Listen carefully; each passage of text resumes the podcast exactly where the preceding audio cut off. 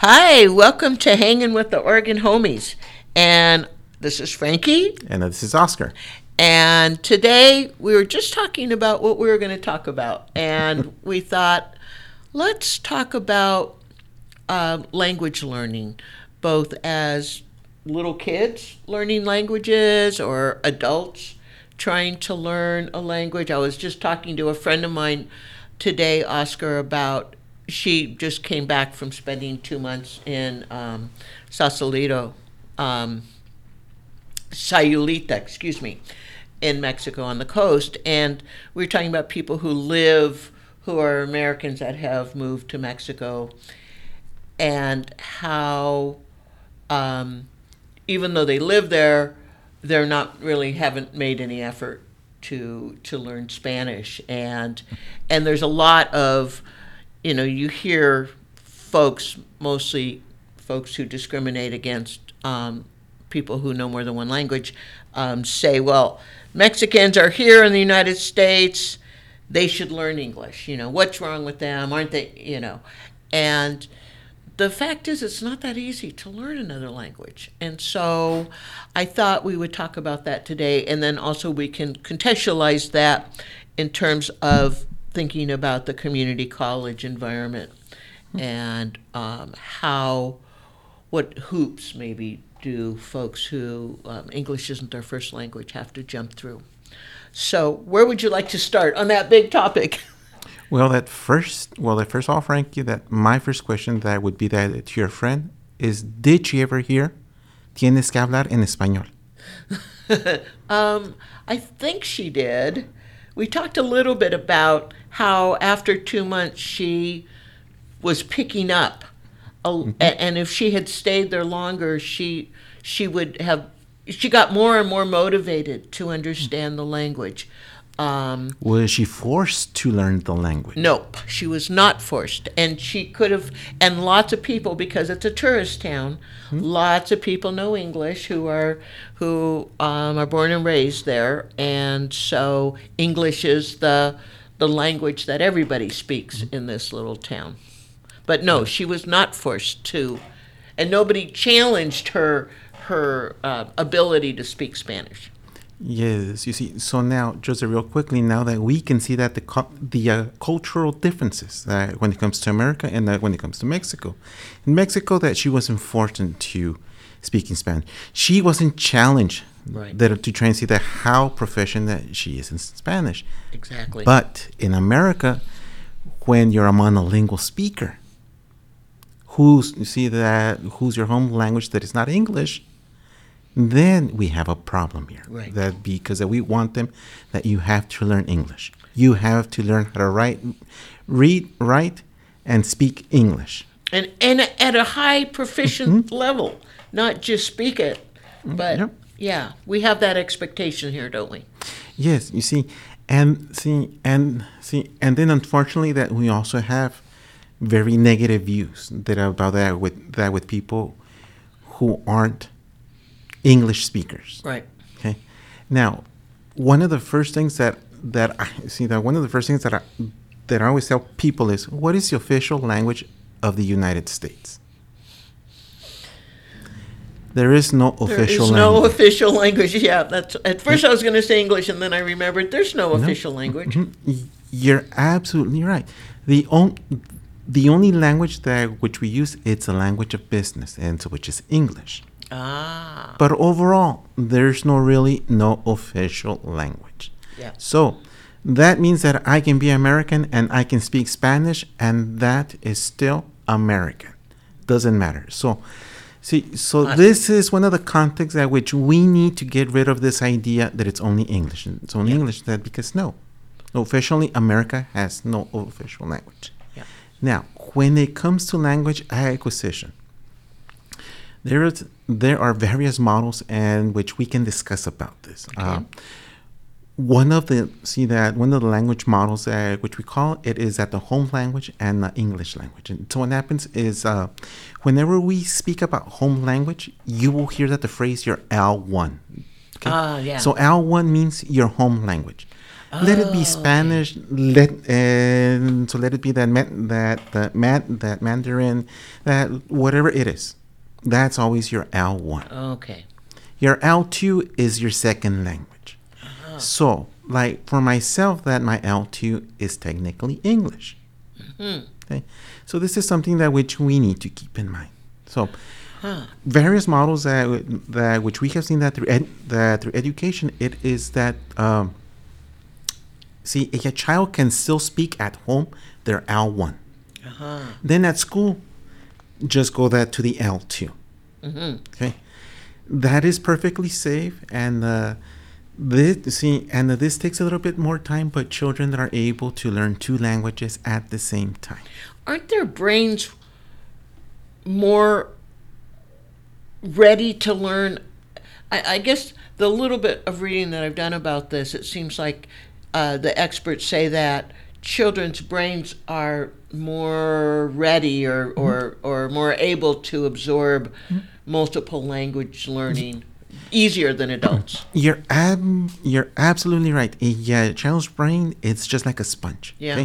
But there is a certain time limit to actually help and develop this. Oh, what is see that? it see and see and usually from birth to age 10 and this is at the prime age for oh, children to learn two languages two three four languages it doesn't matter how many languages okay? Wow. now now that one of the first things in which we have to think about it is so, so all right so has a school what are we going to do to foster their l2 Mm-hmm. Okay. So this is see. So this is that where we come into language models that within school, and uh, that we have one that is a 90-10 and a 50-50 model. Okay. So 90-10 means that the children that will that will receive 90% in their L1, Okay. and and then 10% in their L2. Okay. Okay. Now, a uh, 50-50 means that let it be on a day-by-day basis in which they will learn one language, that L1 or L2, and then that the next day do that. See, and then switch the see, and then switch that the languages, and then that we also have that what's called that the um, full immersion Ah. that in school. So, full immersion theoretically is supposed to work like this. Okay, so in the morning you will teach your lesson that in one language. Mm-hmm. In the afternoon you switch it to the other language. Same lesson. No, Ah. see that's the drawback. You see, and uh, this is where a lot of uh, schools, administrators, and uh, teachers can tend to forget. It is for a full immersion program. You don't repeat that the lesson that was taught that in one language that you don't teach that the same lesson. That what you do it is that you continue the entire lesson throughout the entire day. So, and And not dependent on which language you're teaching it in. It's the same lesson all day Yes. long. Yes, okay. Now, the reason that we say this it is because what is the incentive for children? Mhm. See, what is the incentive for children to learn that the other language if they know that you're going to teach the same lesson? Let that let it be in the morning or let it be there in the afternoon. Right. okay? I'll just screw around this morning because I I'm going to get the same thing in Mm-hmm. my language, which is going to be a little easier for me to deal with. But and even if it wasn't, it's like why bother? You see, Ah. you see, so these see, and these are usually that some of the misconceptions that when it comes into this language model. Yeah. Okay. Yeah. Now, the other thing that is also that we also have to prepare teachers who are qualified. Okay, and so what I mean it is, uh, let's say if, let's say that if we decide to teach Spanish and English, hmm for sure I have to have a teacher who is proficient, and so what I mean that that able to read it, write it, and speak Spanish. Okay, because because if you see because if we don't have a teacher that is proficient that that in all three, the the uh, t- see the uh, teacher that will struggle with those speakers that are dominant in that language. Right, because that those kids speak at a higher level than the teacher does, and Yep. so so then the teacher becomes the learner, Yes. in essence. So of those models, which which do you think is the best? Which you know how how do which one is the most efficient and effective? For me, well, see, personally, that I have taught that in three models. That I've taught that the 90 10 model, that I've taught that the 50 50 alternating days, and I've taught the 50 50 alternating weeks. Oh wow, Okay. alternating weeks. Yeah. Uh, for me, I personally prefer that the 50 50 alternating days. Ah, so today is Spanish Day, so all day long, every, mhm. and everybody. The entire lesson. Mm, Yes, and to everybody. Now, the only thing it is, um, and see, see, see, and slowly that we will come back to the language acquisition. Um, yes, it's best to teach the one day in one language, the next day see a, a different lesson, okay? Right. And that, that's the most important thing that we have to remember. We don't repeat that our lessons. It is Right. that we just go on and uh, continue throughout that with our lesson plan.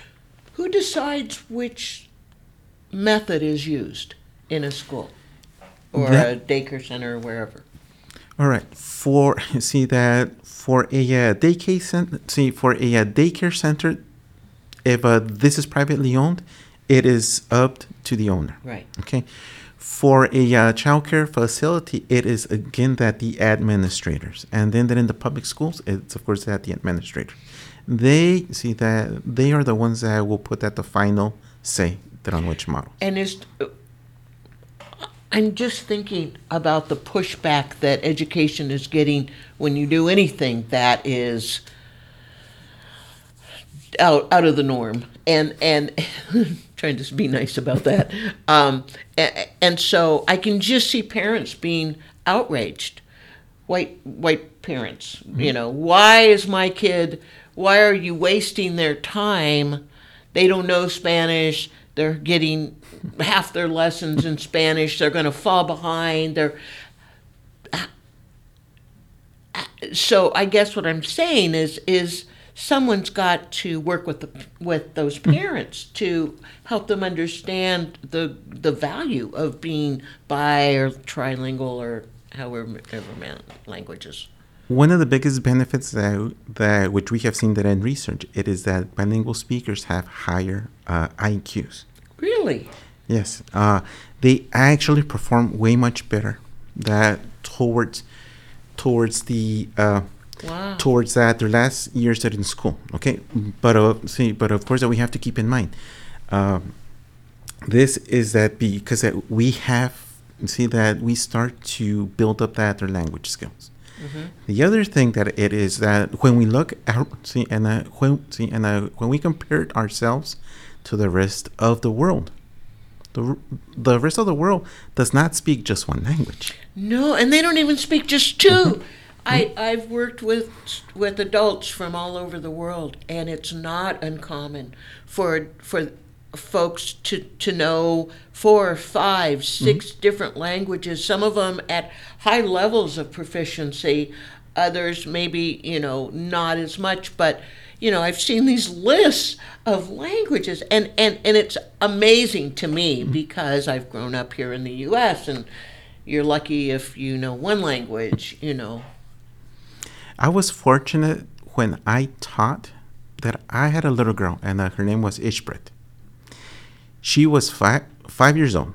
She knew Hindi, Spanish, and English. And when I met her and I told her, Ishbret, you have done in five years what it took me 22 years to learn three languages. You know three languages, Oscar? What's the other well, one? I well Four. I yes, but the only thing is two of them that I haven't practiced them, so Uh-huh. I've lost them. Uh, you see, and uh, when I was at the university, Mm-hmm. my uh, see the first thing that my advisor is take Spanish. And to me, it was like, why? I am already biliterate, Right. so right. I take it. So what I did was I took Latin. Ah, that's right. You've told me you speak Latin. Mm-hmm. You That's see, right. and you see, and see, and uh, then after that, that I transferred to the uh, to the local community college, and then they had Russian. So I also learned Russian. Really?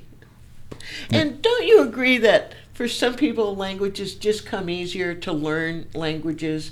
I- I've had a really difficult time learning Spanish, even though I know how it should sound, I know a lot of words. I just, languages are, are just a challenge for me. Is that everybody and I'm just using that as an excuse or? No, and uh, do you know what? Um, it mainly depends on the language. Okay, first of all, that we have to admit, English is the most difficult language to learn. And so what I mean is, is grammatical rules. There are so many grammatical rules that compared to a romantic language, that which we know that there follows it a uh, certain pattern, and uh, that pattern that does not change. But in English, that we have it that where it changes here, and if it's yeah, see, and uh, just in case that if it's uh, uh, plural, and then it changes here, and it changes that. Right, right, right. See, so now one of the cool things that I would see that I would that with Spanish, it is that uh, it is a very phonemic language. Yeah, yeah. Okay.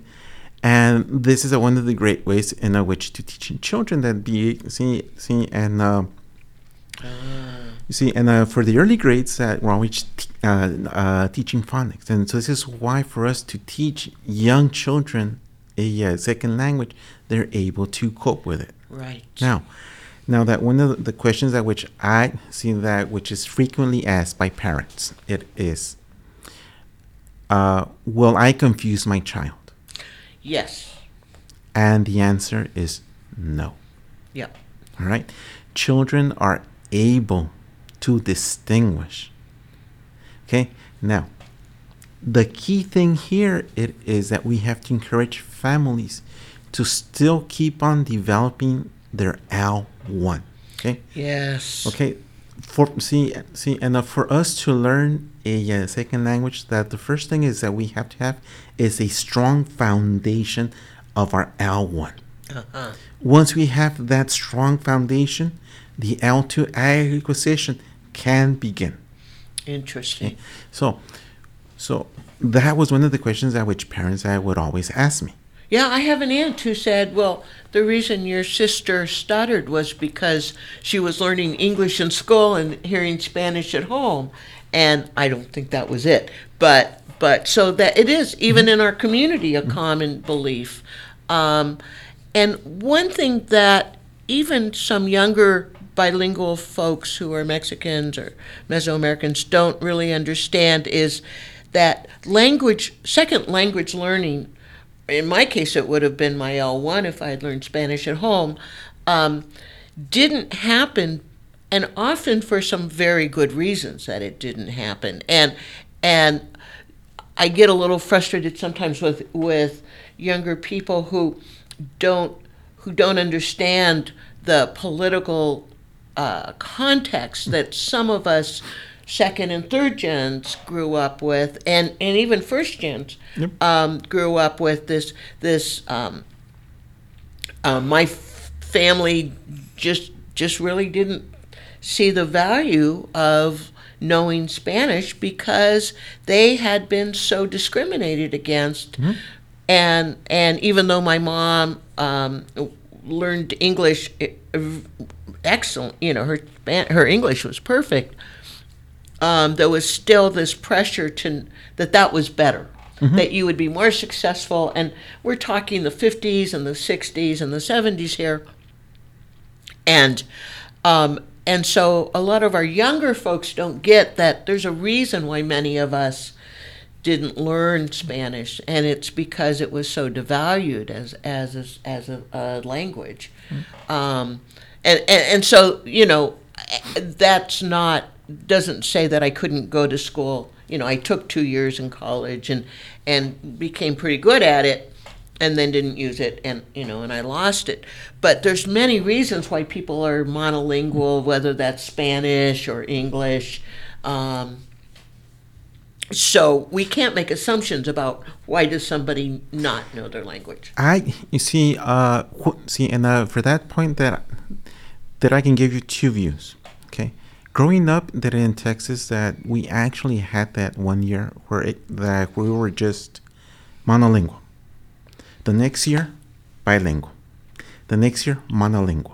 So, so Spanish couldn't be spoken at all. At and, all. And you're Mm-hmm. talking about a ninety percent. Were you saying last week? Uh, percentage of Mexicans in El Paso. Well, yes. Uh, mm, okay, and uh, for us, see that for Latinos, that were ninety percent of the city population, but but the entire state of Texas that decided to go the one year the monolingual, that the next year bilingual. Next year monolingual, the following year uh, bilingual. Okay, so this was happening that when I was in third grade. Wow. So what happens was that all of my peers that from this time frame and even up to now and uh, when we speak about it that we know that we never developed neither language fully Because you weren't We're- allowed to. mhm. now see now that when it comes to my own children part see and part of the reason that i kept on the monolingual was that because in texas that if they spoke spanish they were just going to be kept in uh, esol classes and having a difficult time to uh, try and uh, get out of the uh, see and i'm trying to get that out of the ESL classes Wow. See, so here, you see, so here was the conundrum. If the majority of kids are Spanish speakers in the school, that they were all in ESL. And so that's the thing. You see, um, see, and see, see, and I guess that a lot of families came there to the same conundrum that where I had was that do we keep that our English has uh, Spanish speakers or just monolingual English speakers? And so many families made that choice, and so this is why that you start to see many that many students that were English students with a smaller mind see that with a smaller mind see that with a smaller minority and ESOL. Now, most of these families and see and uh, including myself was that we were fortunate that that where we spoke English proficiently. And so this is why that it helped out. Right. But looking back, that in retrospect, it's like, did we really help these these families that are that which had that their that that which had that their students in uh, ESOL? Okay, so this is part of the reason why that through my own graduate work and I- see. I this was something that which I came about, and I came see and where I did most of my work at, and uh, as well the uh, see and one of the things that which we need to make sure it is we can teach bilingual programs but the only thing is that we have to be uh, extremely well prepared and to teach these programs Mm-hmm. we that we cannot just give a uh, half effort for it no Right. that we have to really invest and fully commit into this And so that means our boards of education have to be behind it. Mhm. And so they have to be educated in the value of of bilingual education. Oh, yeah. Um, I know that in the past, um, um, when I was in Portland and stuff, that um, uh, people would complain. They would get they would get extra. The school districts would get extra money for their um, students who didn't speak English to eh, help educate them, right? But that money never went to them. It always went to other programs in the school. So I know, you know, a number of years ago, people were really upset because bilingual folks were getting, or, or monolingual um, Spanish speakers, particularly, and actually important, that actually also meant Asian students because Portland um, had a, a large um, Vietnamese, Hmong, Laotian um, uh, population, um, as well as Russians. And uh, so this was a real problem because they would get extra money, but they wouldn't spend it on, on on language learning. Mhm. And I'm hoping that's not still happening. Well, that currently that within this that within the state that I won't be able to give you a definite answer. Yeah. And it's see, see and it's still that because that I that I still have that that my old state. Yeah. and so this is why that I wouldn't be the person that is qualified to fully give you Well, correct and I don't think that that's information that is publicized. Mhm. That's kind of insider information, and that only parents might know or administrators in that particular school might know.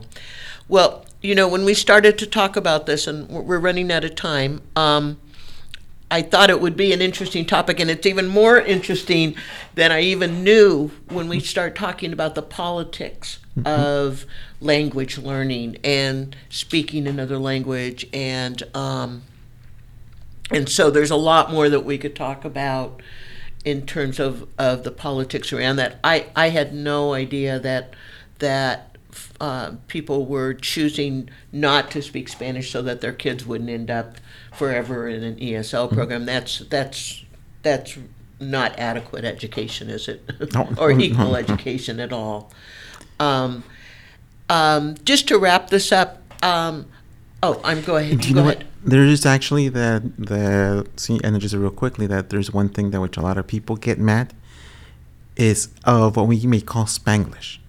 Ah, yeah. Okay, so one of the things that which we need to understand it is uh, this is a way that a person that is able to uh, code switch, and so that means that they can switch from one language to another. Now, this should not be frowned about Yeah. this should actually be seen as a skill which a student has been able to develop because Oh. because I just imagine for a non non uh a non L2 language speaker Right. is it see uh they aren't see that they are not capable of doing that the same thing has has for us that of being able to code switch Right. Right. Because and, and I'm I'm thinking this through. That's an I had not thought of it this way before. So cognitively they're they're they're actually beginning to think some in English to be able to speak Spanglish because that's what it is. It's some Spanish words with some English words um, thrown in. It reminds me of my dad. He would uh, he spoke very good English, but and was very proud that he that he learned English later on in his life. Um, um, but to know, uh, he would say, I, "I don't know the word in English," you know, it's like this, or and I could always tell when he was looking for the because he was still thinking in Spanish because that was mm-hmm. his L one, and and you know, so we kind of play this little is oh do you mean you know and and it was just part of how we talked mm-hmm. because he didn't know every word in in, in english you know but mm-hmm. his english was was really good. And I, i'll just end with um, remembering um, how my relatives would value good english speaking and they would value good spanish speaking too but yeah. Oh, we really do have to wrap it up. I thought we had a few. I always think we have more time, but Bill always looks at me like, "Come on, I know." You know.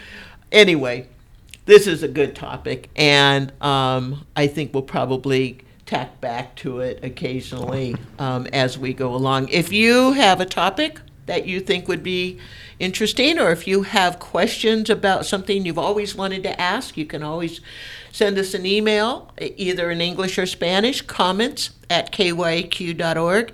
And while you're there, you can click the donate button and send us a little money. Uh, KYQ is uh, completely um, operated by you, the community, and by our volunteers. And so we always like it when you um, want to um, donate and keep us on the air.